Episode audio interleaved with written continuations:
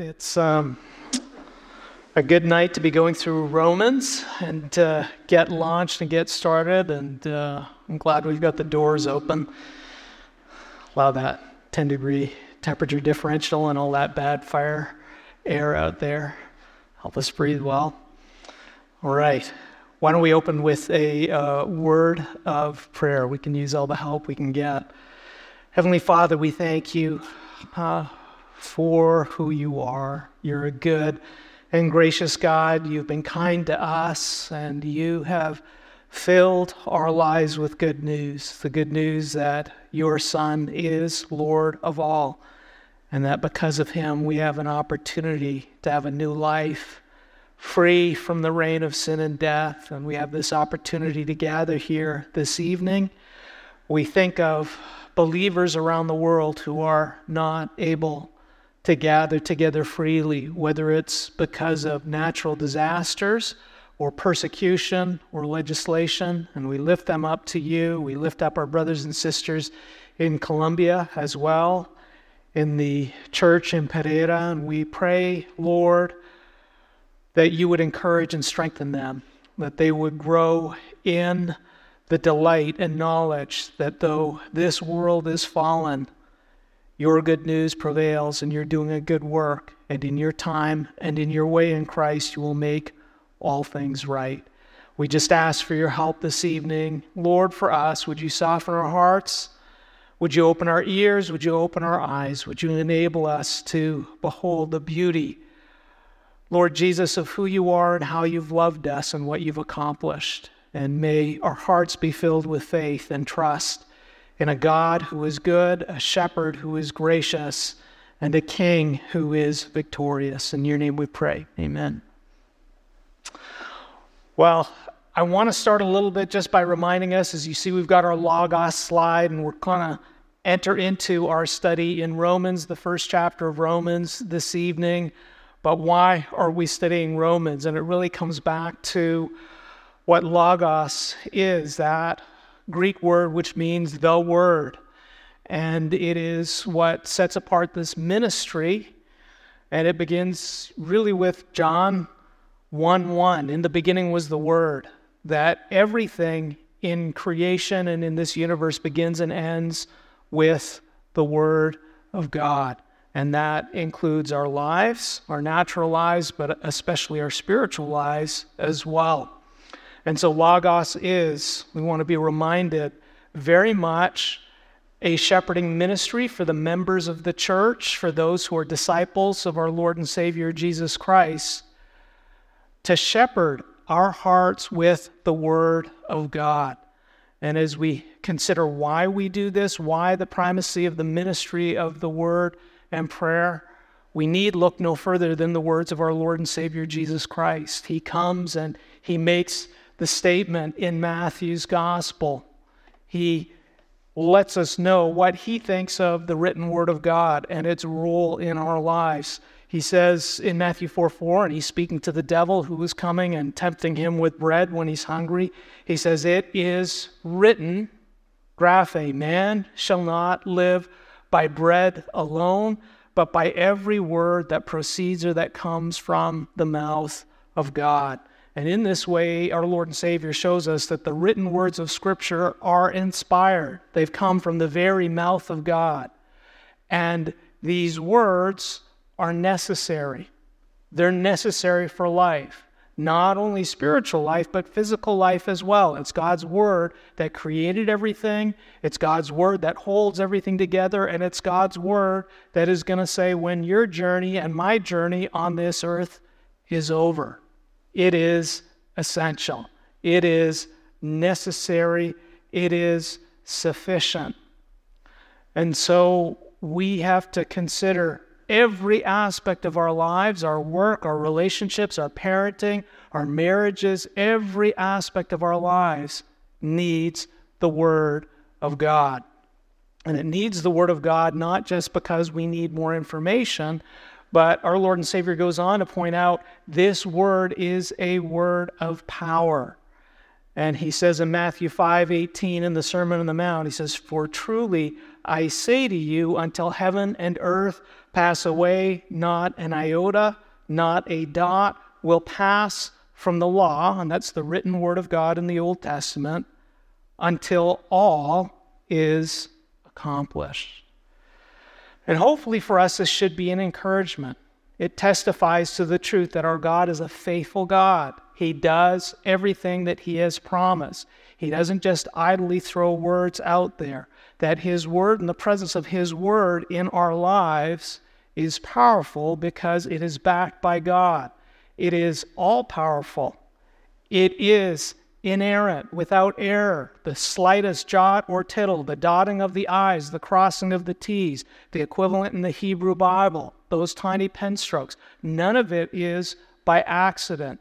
And every aspect of God's Word, inerrant, without error, infallible, it cannot fail, authoritative, and infinitely powerful. Now, that's hard for us because that seems contrary to our experience, because we live in a world where we recognize only what we can see. We can't see God, God is a spirit, doesn't exist, so we came from apes, right? All the different ages, Stone Age, all the different skulls that are out there, we, we can only quantify what we see. The only thing that's powerful is what we can see. Prove it to me. Let me see it. As I tell my boys, show me love. Show me sensitivity. Show me compassion. Show me all of these different things that are essential to any relationship, which you cannot see at the beginning and you can only see the fruit at the end. We live in a world that craves for those things in relationships. As you look at all the studies for relationships and why relationships break down and all the qualities that they list, the vast majority of them by the psychologists, initially, those are invisible qualities that you can't see. You need to grow with your spouse. What does that look like? You need to mature. You need to have sensitivity for one another. All the things ultimately that get manifested in a life, but in the beginning you can't see. So we live in a world that says God is ineffectual, His word is useless. The only thing I trust in is myself. I'm what's authentic. God's word comes, and our Lord and Savior shows us, and He shows us on the cross and through His resurrection, well, actually, we have it backwards. That it begins with God and it ends with His Word. And those who have God's Word are a blessed people because His Word is inerrant, infallible, authoritative, and powerful. And the church, over the last 2,000 years, is a testimony to that truth. And so, this is why we focus on this ministry called Logos, which is all about having our hearts shepherded by God's word. And our aim in this ministry is to be pleasing to Christ. How? That we would rightly hear his word, that we would listen to it and receive it in the way he intended to give it to us, that we would rightly obey and live his word, but that we would also rightly share his word right? And I think we understand that within the context of a relationship, right? We understand that with our parents, our siblings, our family members. We understand what happens in a relationship, even with our peers, when we're not rightly listening. Julie says, I drive her crazy because I, I repeat frequently, Pardon me, pardon me, what did you say? And it's usually when I'm sermon prepping and she's trying to say something to me and I didn't hear it the first time and second time because my mind was somewhere else. She says, Okay, forget it right? I'm not rightly listening to her as my wife because there's something more important in my mind. Not good. My wife should take precedence, right? There's a time to stop and listen because of that relationship, because of who she is. I need to understand that these are not, this is just not a commercial or a radio show. These are the words of my wife. And I need to receive it as the words of my wife I need to respond appropriately. I need to live that. And obviously, by extension, with our boys, I need to model that, not come down on the why don't you listen to your mother? Well, look at their role model, right?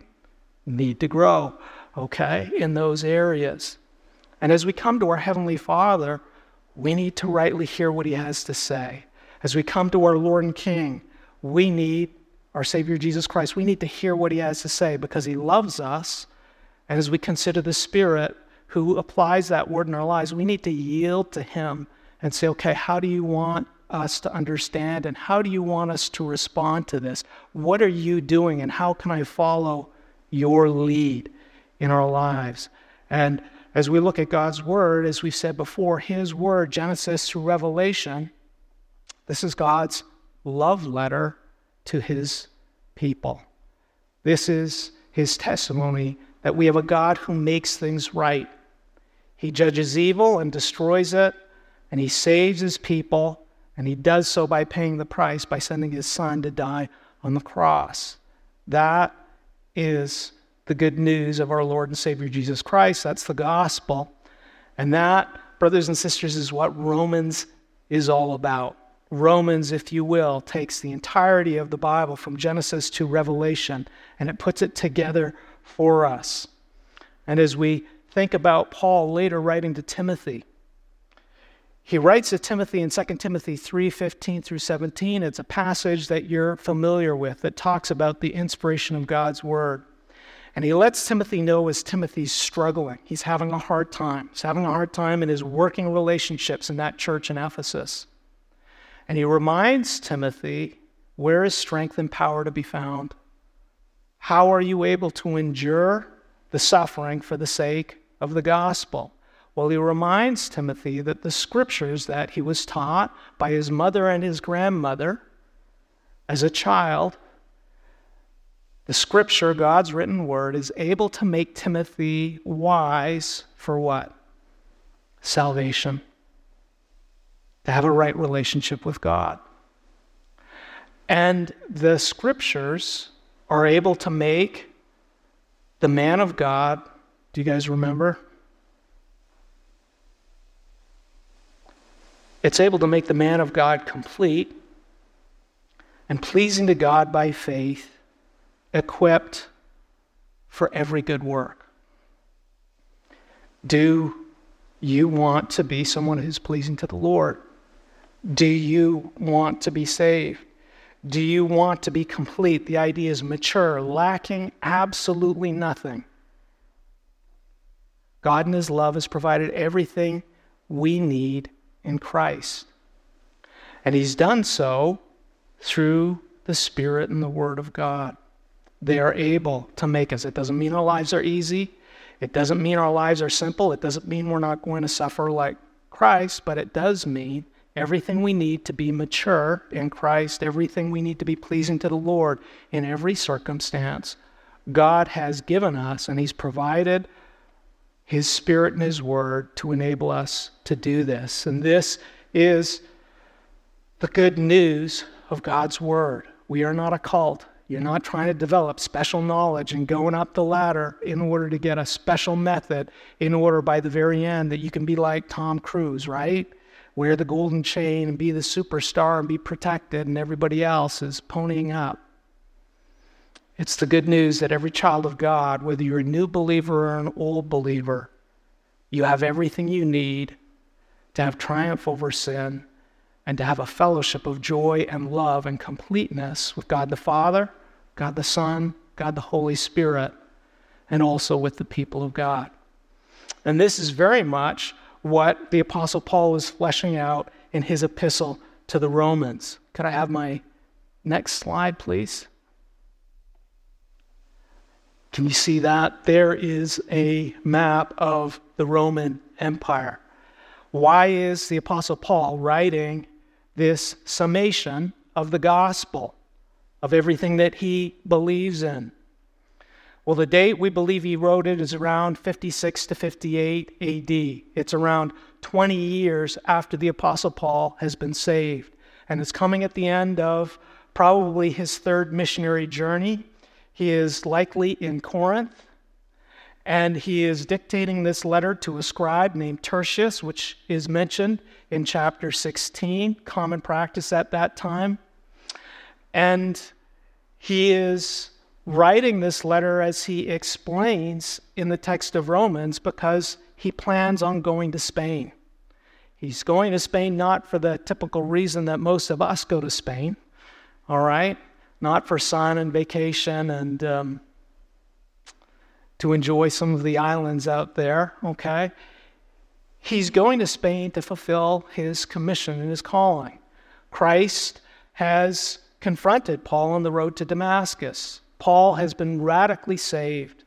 This, if you would say, the consummate Jew, Orthodox Jew, has been turned around 180 degrees and gone from persecuting the church and probably hating Gentiles to become, by Christ's commission, the apostle to the Gentiles. And he's been called to bring the good news of Jesus Christ to the Gentiles. And now, having been through Asia Minor and being faithful to that, if you look, he's going from east to west. So if we look up here, facing this on the right hand side. If you see Arabia on the bottom and Palestine, which is where Jerusalem and Israel is, and where Christ was crucified, and then higher up is Syria and there's Antioch. The Apostle Paul has started in the area of Syria and Antioch in that first church plant where people were first called Christians. And he's gone up all through the east of the Roman Empire, what's referred to as Asia Minor, now modern day Turkey. Macedonia and Greece, right? And his aim, having planted churches in those areas and been faithful to the call through the east, all the way Jerusalem, Antioch, all the way through Macedonia, his aim and intent is now to go west to the farthest regions of the Roman Empire to fulfill the Great Commission, right? to really Judea, Samaria, the ends of the world. He's being faithful to the call to bring the gospel to the edges of the civilized world in Spain. In Spain, Portugal, you can see Hispania up here, all right, in the north of Africa, which is part of the Roman Empire, as well in the southern portion. And so his aim is to get to Spain. And as he moves toward Spain to fulfill his calling and his commission. His desire is to make a stop in Rome on the way to Spain because it's on the way. And Rome is an area that is filled with probably a number of house churches. And in those house churches, there are many people who Paul knows. They've been partners of the gospel who have been kicked out of Jerusalem or kicked out of Rome or kicked out of different areas, not Rome, but different areas where there's been persecution. And they've ended up in the capital, they've ended up in Rome, and they brought the gospel with them. And there are gospel churches there that Paul did not plant. And yet he has many partners in ministry when you read chapter 16 and many friends who are there. And so he's on his way. There's this community that's filled with people he knows, but they're filled with many people he does not know. And yet it's a growing community of faith, a growing church, if you will, made up of all these different house churches. And their faith is known throughout the empire. And Paul's desire is to spend time with them on his way to Spain and his heart is burdened. He wants to have fellowship with them. He wants to encourage them. He wants to be encouraged with them. He wants to spend some time with them. He lets them know in chapter 15 hey, I'm not coming to be your pastor. I'm not coming to build on someone else's foundation. But I do want to encourage you and preach to you the gospel. And I do want to be encouraged to see firsthand what is going on in your church. And I do want us to be part of this gospel ministry because Christ has given it to us. Because I have a ministry to the Gentiles, you're part of that. And I want to share this ministry with you and for us together to be part of this ministry to go to Spain. And as he does this, he sends this letter in advance. He wants to let them know up front that he's coming, but he also wants to let them know who he is, what he represents, what he stands for. So that when he comes, they're not freaked out. Is this guy safe? Is he not safe? Does he believe the same things that we do? All the schisms, all the problems that are going on in the early church. So he writes in advance and he lets them know, if you will, it's like a CV or a resume. He's letting them know up front this is who I am. And who is the Apostle Paul? You can sum it up with one word it's the gospel. This is what defines who Paul, the Apostle Paul is. This is what makes him tick. This is what is bringing him to Rome and then to Spain, every aspect of his life. And then he spells it out in great detail. It's in some ways, when you go to a church website and you see what we believe and it's listed, and it's listed there in the website to let people know before they come, hey, before you walk through these doors, you need to know exactly where we stand, what we're about, who we are, nothing hidden.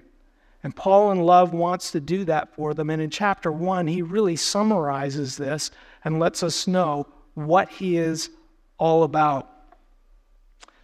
Can I have my next slide? Is that possible?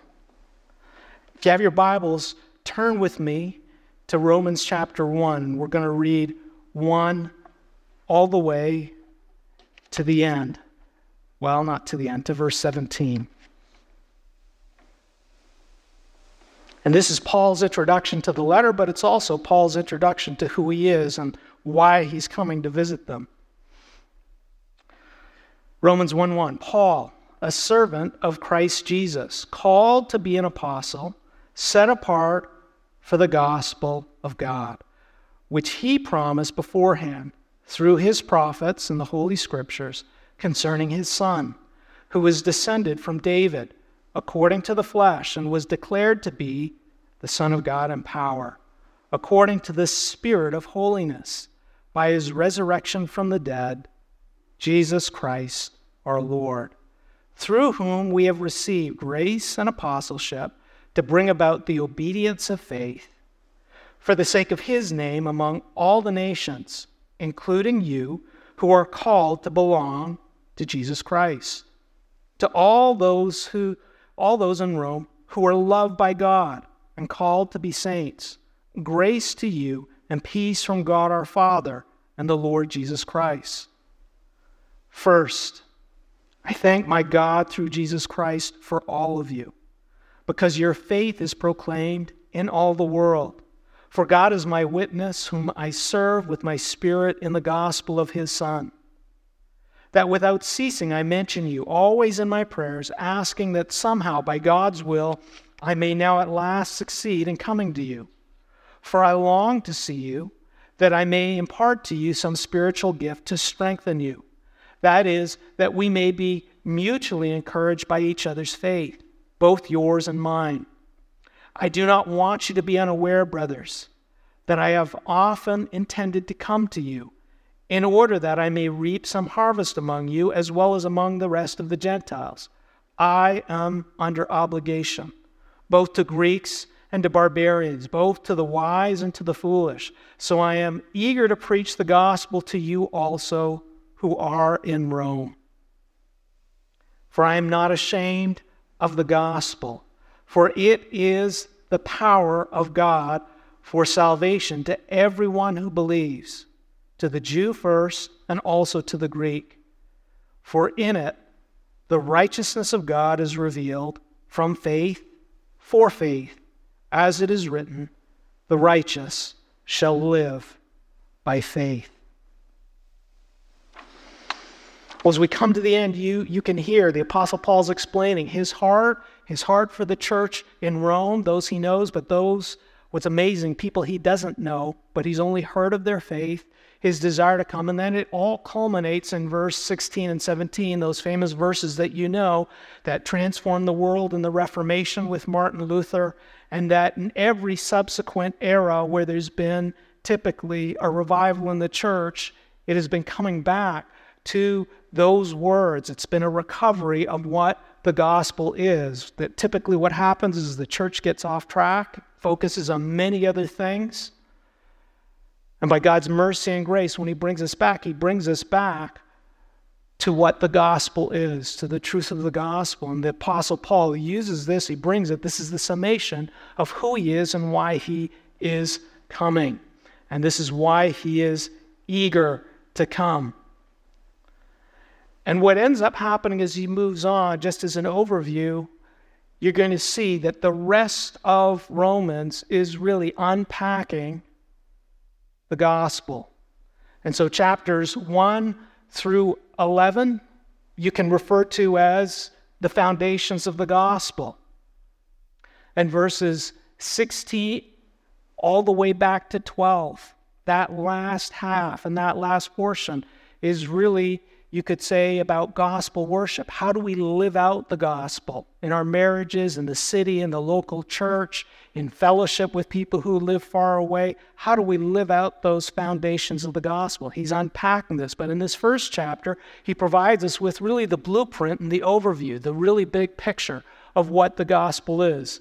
And how does he very specifically explain what the gospel is? He says in verse 16. It is the power of God for salvation to everyone who believes. He says it is power, it is God's power. So, what does he mean the gospel is God's power? What is the gospel?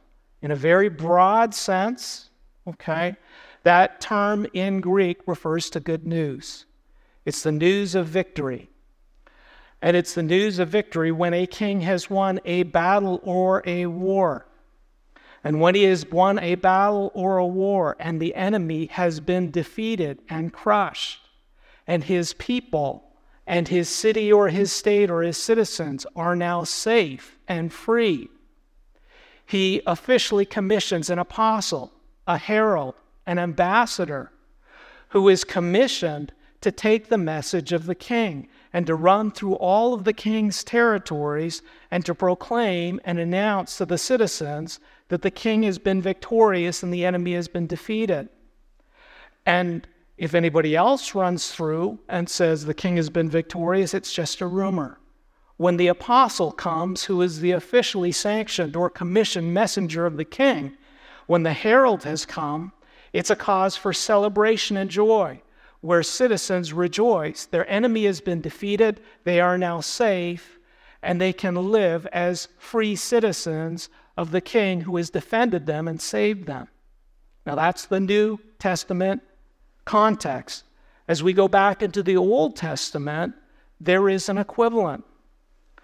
And the word good news is used repeatedly to refer to God's salvation of his people. And there's two sides to that salvation it's God destroying what is evil and wicked in order to set his people free and deliver them. So there is deliverance and salvation, but there is also the destruction of what is evil and what is sinful. And a simple summation is it's the good news of God making things right. And so if you look at Psalm 40, verse 9, and Psalm 40, which many of you are familiar with, which is a psalm of salvation. Psalm 49 says, I have told the glad news of deliverance. Glad news or good news, the news that makes you celebrate. Psalm 40, I waited patiently upon the Lord. He heard my cry, He delivered me out of the pit. He took my feet out of the miry clay and He placed them firmly on a rock. God's salvation, much of which may foreshadow the death and resurrection of our Lord and Savior Jesus Christ. And then as you go to Isaiah, Isaiah is just packed with references to the good news. If you have your Bibles, have a look at Isaiah 61 1. Isaiah 61 1.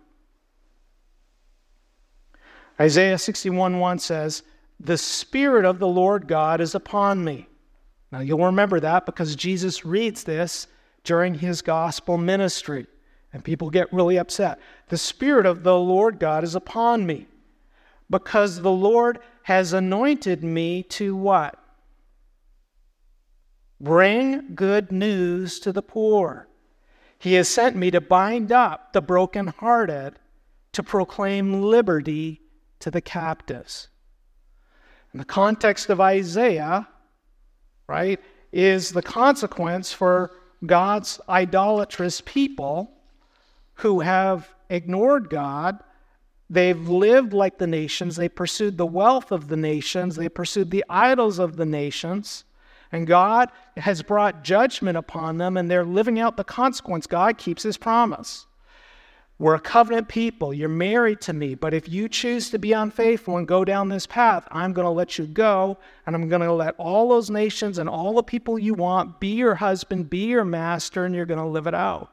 And you're going to live out the tyranny and brutality of what it means to have a wicked husband and a wicked spouse and a wicked king.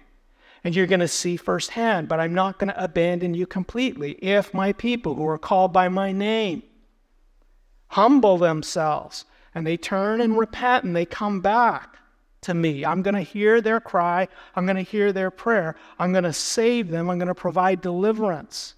And so these promises of salvation are an exhortation to God's people and to his remnant to return to him, to trust him, to be faithful even in difficult times, to wait for him that salvation is coming. God has a plan. He's not going to abandon his people. He's good for his promise. He's going to bring a Messiah, a king, a Savior who's going to make things right, who's going to come and destroy all that is evil and wicked and deliver and save his people. And because of that salvation, there's going to be great joy among the people of God, but there's going to be weeping and gnashing of teeth of those who are wicked and evil. And this is put out there to encourage the people of God who are faithful. Hang in there. Hang in there. Right? And for those who are wayward, to turn and repent and come to the Lord before it's too late. Because when He comes, if you don't belong to Him, you're going to be destroyed. And this, of course, is some of what happened when Jerusalem is destroyed. Nebuchadnezzar comes, the temple is destroyed, and the Israelites are taken as captive and they are taken into exile. It's a foreshadow. It's a fulfillment of God's promise, and it's also a foreshadow of what's to come. So there's two sides to this good news. God is going to make it right. Now, what about us? We think of our lives. We're waiting for the coming of Christ. And as we wait, we live in a time and era of injustice. And many times Christians get the short end of the stick. You get the short end of the stick in your job.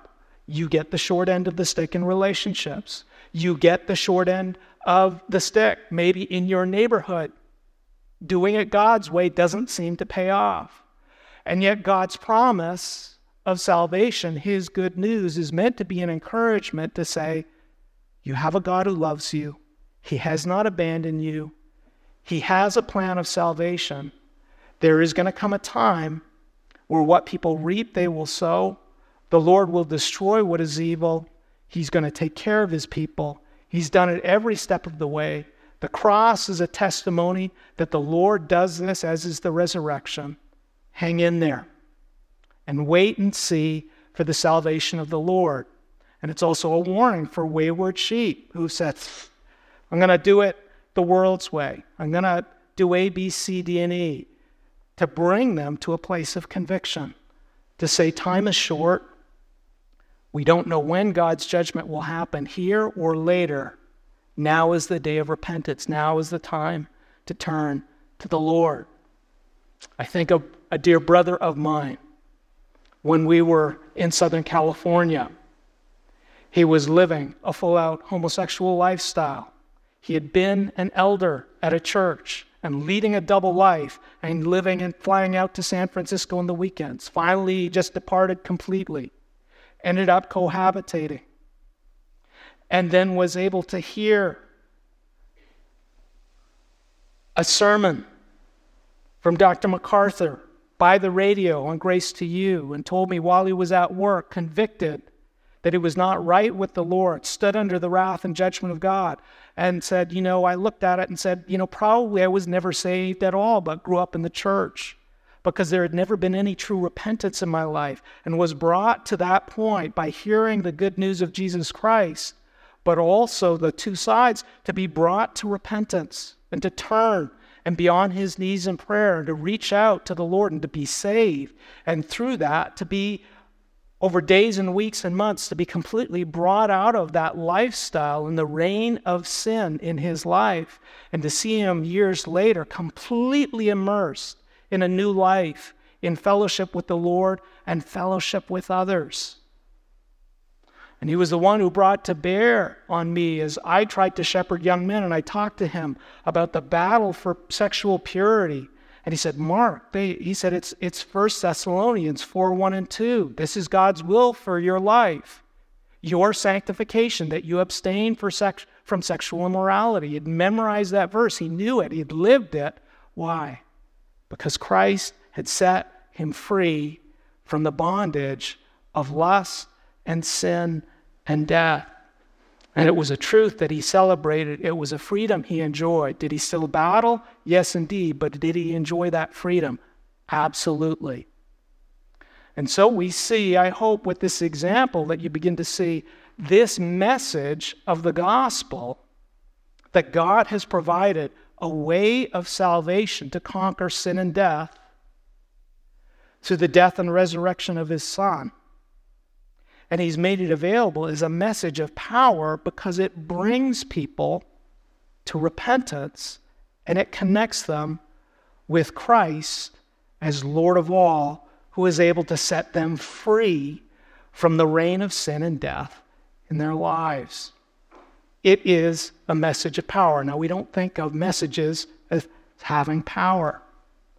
But I think back to years ago, I was invited to a celebration dinner by a group of my college mates. We've been through undergraduate together. And I was invited out to go for lunch to celebrate with these men. What was the cause of celebration? Well, we'd each that summer received a letter in the mail. What's the big deal of a letter in the mail? It was a letter that potentially changed all of our lives for the rest of our lives. It was our official acceptance into medical school. Now, you look at that piece of paper. It's a piece of paper. I don't even know where it is. It's probably in the trash somewhere. What is it worth? Absolutely nothing as far as the paper is concerned. But what made that letter powerful is the person who wrote it, the office of the registrar, right? And the message on that paper. You have been accepted. And that message on that paper had the power to change a life. Based on what? Faith. Would you accept that piece of paper and say, Yes, I've been accepted? So I'm going to move out and move and go and become part of this medical school and pursue this path. Or you can reject it and throw that piece of paper in the trash, and I could still be living at home with my parents. Right? It's a message that has power not because of the messenger or the vehicle or the paper on which it is written. It's because of the power of the message and it's the power of the one who has written that message. And this, brothers and sisters, is what Paul is talking about that the gospel is the power of God for salvation to everyone who believes. Because God says it, it is his offer of salvation of freedom from sin and death and a right relationship with God for those who by faith are willing to receive it. And as you go through the rest of Romans, Paul points out this is a message that every aspect of our lives needs, not just on Sundays. Our job lives need it, our relationships need it, our parenting needs it, every aspect of our lives. God's offer of salvation is given to us. Will we, by faith, receive it. Well, Paul goes on and he provides the details of what this power of salvation is to everyone who believes in this message. He does it, he gives us the details in the beginning, and he shows us the power of this message. And in a nutshell, this message is that Jesus Christ is Lord of all. It's not a small God, not a tiny God, not a figment of our imagination. All power in heaven and on earth has been given to him. And he shows us that because of who Jesus is and what he has done, this is a message of power. And this is the message that every aspect of our lives needs to be connected with. And he walks through and he shows us this power and what stands behind this power in those opening verses from verses 1 through 15. Could I have my next slide, please? It begins, verse 1, those opening words, as you get it in a letter, it's typically referred to as the greeting. It's a letter he's writing. He writes the greeting Hey, this is who this letter is from. Dear so and so, this is me. But Paul, obviously, with his greetings, does so much more. He's identifying who he is. And he's showing in those first, in that first verse, Paul is a new creation in Christ. What is the gospel? It's a message that transforms who we are. It's a message that by the power of God word, God's word makes us a new creation in Jesus Christ. And you see in that opening verse where he says, Paul, a servant of Christ Jesus, called to be an apostle, set apart for the gospel of God. He walks through three fra- phrases, okay? And he walks through who his king is. Paul, a servant or really a slave of Christ Jesus. He is now bound not to the world, not to his sin, not to his dreams and aspirations. He is bound, he belongs to Jesus as his king. He is a new king. Called to be an apostle. So he goes through his calling. So he's gone through who his king is. He goes through what his relationship is, his primary relationship. Before we think of ourselves as husbands, do we think of ourselves as slaves of King Jesus? Before we think of ourselves as fathers, do we think of ourselves as slaves of King Jesus? Before we think of ourselves as engineers or doctors or lawyers, do we think of ourselves as slaves of King Jesus, bound to Him? For the Apostle Paul, being bound to Christ was the greatest joy on earth. He was no longer a slave to his legalism and his respectable desires of the flesh and everything that had made him an incredibly destructive person. Called to be an apostle, the gospel and the power of this message has made Paul what he is. It has given him his calling. His calling to be an official ambassador of Christ Jesus, an apostle, and then it goes on and it's given him a new purpose in life. Set apart for the gospel of God. Set apart, it means you are cut off from what you were attached to before.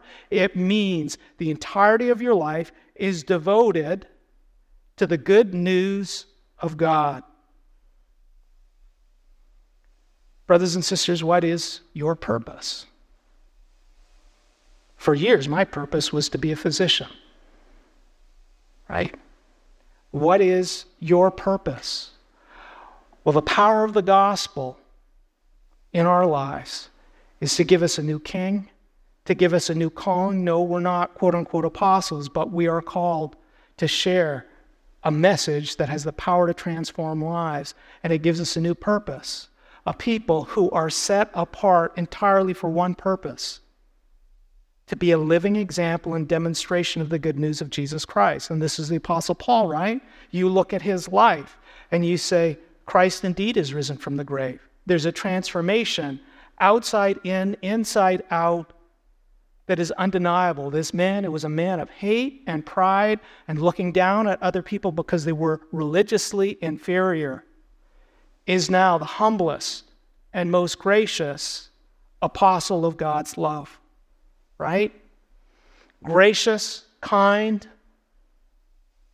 and willing to suffer for the sake of others. Why? Because he is set apart for the gospel. Every aspect of his life is a demonstration of the good news of Jesus Christ. And this is the power of the gospel. So we think, brothers and sisters, of those who have suffered not because of anything perhaps that they have done, but suffered at the hands of others, people who have been through abusive relationships, people who have been through hard homes, people who have suffered in different places, whether they be refugees from other countries. And you see that the power that they need, yes, they can come to America. Yes, they can have a better life. Yes, they can remarry and maybe have a better spouse. But everybody knows that those emotional scars don't change. Told you that story many times. My friend who escaped from Hungary when it was a communist country, and years later, as he's living in Beverly Hills, food at the side of his bed because he always never knows whether he's going to have to leave in the middle of the night or not have enough food to eat. And we see the power of the message of the gospel. Over time, yes, through the work of the Spirit, you no longer belong to your past, you now belong to Christ. You have a new task and you have a new purpose in life. It's not to fix yourself, but to allow God to come in and fix you, and for you to have this purpose to place on display that you're a beloved child of God who Christ is doing a work in. And it may be a slow work, but He's doing it. You have a message of hope that transforms because the Spirit of God is at work in you. The power of being a new creation in Christ. So Paul goes through the gospel is the power of a new identity. And then in verse 2 through 4, he goes through the gospel witness. What is, very specifically, the gospel? What is this message? And he writes, This is the gospel which he, God, promised beforehand. The gospel is the promise of God through his prophets in the Holy Scriptures. Verse 3 concerning his son who was descended from David according to the flesh, and was declared to be the Son of God in power according to the Spirit of holiness by his resurrection from the dead, Jesus Christ our Lord. In a nutshell, the gospel is who God is and what God has done in Christ. The gospel is who Jesus is and what he has accomplished for his people by the power of the Holy Spirit. It's completely Trinitarian. And as you come into these words, you see that everybody who messes with the gospel, every cult messes with this. They mess with who Jesus is. The Jehovah's Witness, the Mormons, Islam, they all mess with who he's a prophet. He's a God. He is a created being. He's a higher being, but they all mess with that. They chip down at Jesus so we can be greater, right? They go through all that. Every single cult, the gospel is about who Jesus is, that he is Lord of all. And it walks through God's promise. He is the fulfillment of God's promises. Jesus Christ is the fulfillment of God's promise. Jesus Christ is the one who has come in the flesh, in the seed of David. He has given up everything and humiliated himself and walked this earth and walked our shame and walked through our paths in this evil fallen world. And He did it for you and I. And He experienced death and an unjust death at the hands of wicked men who were religious men. He rose again on the third day, and He was affirmed to be the Son of God by the power of the Holy Spirit. Now, He's not saying here that he became the Son of God when he was resurrected. If you notice verse 3, he says, This is the gospel which he promised beforehand through his prophets in the Holy Scriptures concerning his Son. Starts from the beginning. He is God's Son, even before he comes as the seed of David. Jesus is the eternal Son of God. In his incarnation, he comes as the seed of David.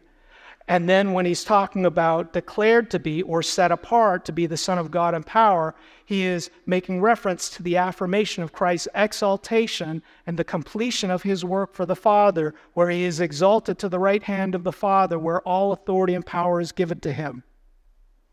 So we think recently there's King Charles III, right? Was King Charles III the King of England? He, was he always the son of Queen Elizabeth? Yeah, he was. Okay? But he becomes the king at his coronation upon the death of Queen Elizabeth. Okay? Broken illustration, but as we look at what he's saying here, Jesus was always the Son, but it's through his sacrificial death on the cross, and it's through his resurrection according to the promise of the Father. It is through his defeat of sin and death that God's path and word is fulfilled and Christ is exalted to the official King and Lord of all, who has the power and authority to bring sinners into salvation and to set us free from sin and death. And this, brothers and sisters, is the good news. Christ is victorious over sin and death. And this leads us into verse 5 and 6, the gospel mission. The gospel mission Paul writes, through whom, and this is through Jesus Christ, we have received grace and apostleship to bring about the obedience of faith. For the sake of his name among all the nations, including you who are called to belong to Jesus Christ. What's he talking about here? It's because of the good news that God's Son has conquered sin and death, that he is the ruler and has authority and power over everything in heaven and on earth, that he is able to bring grace, God's unmerited favor, the forgiveness of sins, and freedom from sin and death to the worst of sinners. That's the good news. That's the gift of grace. And the gift of apostleship, which he gives to the Apostle Paul, is the opportunity to bring that message that Christ has won the battle. And when he talks about this gift and the end and the purpose of this gift is to bring about the obedience of faith, we see that this is a message that's not just meant to be, oh, I'm saved. It's a message of power that when it's received by faith, that Christ is indeed Lord of all, that He is my Lord, and a response of repentance and faith in Him. Christ brings the grace into our lives and the power of His death and resurrection into our lives that removes the rule of sin and death in our lives, that unites us with Him and that enables us to be the children of God. Children who are able and have the power to obey God by faith, to live victoriously, to live and walk with Christ as his people. Now, as we think about our lives, as I think of my life, and the areas that I struggle, struggle, okay? To be a gracious and gospel father to my now starting to be teenage sons, right? They've outstripped my capacity. I might have done a middling job when they were five and six. Now that they're 10 and 12, I'm a little bit behind the eight ball. You need to pray for me. And I look at this and say, okay, what does the gospel mean to me? Am I going to try to the best of my abilities to be the best father I can possibly be and to try and bring these guys under control and make a go of it and make sure that they have a good life? Or am I going to receive the good news of our Lord and Savior Jesus Christ? He alone has conquered sin and death. He lives and He is present. He is willing and He is able to be Lord of my life and Lord of my parenting. He is able to bring forgiveness to the many areas that I fall short and fail. He is able to bring sanctification through the power of the Spirit in His Word to teach me how to be a good father like my Heavenly Father, to be a good discipler and a gracious King like my Lord and Savior. He has given me His Word to show me, but He has given me His Spirit and His power. He has power to set me free from the desires of my flesh, which is, I just want a perfect life. My kids, as long as they get to a UC school, I'll be okay with that. As long as they're able to pay for the rent and marry a sweet Asian gal, I'll be okay with that. Right now, He's able to set me free from all of those expectations, which sound nice, but you know turns dark. And He's able to set aside my parenthood for the sake of the gospel, that it might not be perfect, and I might not be perfect, but it is a demonstration that there is a love that is eternal from above that transforms lives and shows grace and points us to a king who is a good shepherd to show my sons, if by faith they are willing to receive him, they too can have a king who can set them free from the sin and death in their hearts, but also in the world around them. What's the remedy for my kids? To bury them someplace so they're not exposed to all the stuff that's out there in the school system and all the LGBTQ and all the wokeness and all the different things that are there to bury them so that they never see they never see that? No. The power is the good news of Jesus Christ that in the face of those challenges, they have someone who loves them. In the face of those challenges, they have someone who's present. In the face of those challenges, they have someone who can make it right. Most importantly, them in their hearts. And this brings us to the final section, verse 7 through 15 the gospel heart. The gospel heart. The gospel has the power to transform who we are, it has the power to transform our message, it has the power to transform our mission. And finally, in verse 7 through 15, you see how it transforms our heart. As you read that, you see what Paul's heart is. Paul, who went around and persecuted Christians before. Paul, whose life was devoted to be the most religious and most blameless Jew he could possibly be. Now, his entire heart is how can I encourage these people with the gospel? How can I bless them? How can they benefit? And he's talking about a people he does not, many of these folks, he hasn't even seen or met, he's only heard of. I was so convicted when I read this. I said, How often am I praying not just for Ricardo, but all the people who are members of his church? I may not have seen them, I might not know them, but they're my brothers and sisters in Christ. I'm connected with them. How often do I pray, Lord, help this ministry. Lord, help these people I know. Lord, help all the things that I need.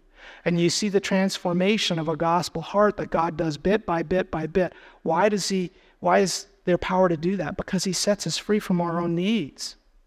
We don't have to worry about our needs anymore because Christ has that under control. Happens step by step. And He sets us free from the yoke of sin and death so that we can love others as He has loved us. Why? Because of the gospel. Plain and simple. Jesus Christ is Lord of all. So, brothers and sisters, this is what Paul is going to unpack step by step by step how the gospel transforms every aspect of our life and then how we're called to live it. And as we think about this, let me just hopefully encourage you. There's so much of the gospel that we have yet to know and hope in. The gospel is a good news that is powerful and it brings hope into our lives. The question is are we willing to receive it? And so, what I would encourage all of us to do, I encouraged the men in our small group last night, maybe pick one area in your life that has been hard for you. One area in your life that's been hard for you. Typically, when there's an area in our lives that is hard, it's not because God is mean, it's because He's yanking our on our cord a little bit and getting our attention and letting us know there's an area that I would like to help you with. And the remedy for that area is the gospel, is to learn, and it's not, oh, Jesus is Lord, He's Lord of my marriage. It's to come to Him and to hear from Him how His good news and Christ being Lord of all speaks to that very area that you're being challenged with. It's the power of the message and maybe put that down as a prayer area and an area that you can meditate on and go to the Word and allow Christ to speak to you and show you how He has set you free from sin and death and everything you need to grow in Christ in that particular area He has provided for you in the good news of His Word. Let's close in prayer. Lord Jesus, you are the good news. Help us to grow in seeing the extent and the magnitude with which you have loved us, you have conquered all that is ugly and evil, and you have set us free. And would you help us, Lord, by your grace and by faith, simply to trust you and to look to you and to meditate on you and to learn from you the way in which your good news changes our lives. Thank you for this. In your name we pray. Amen.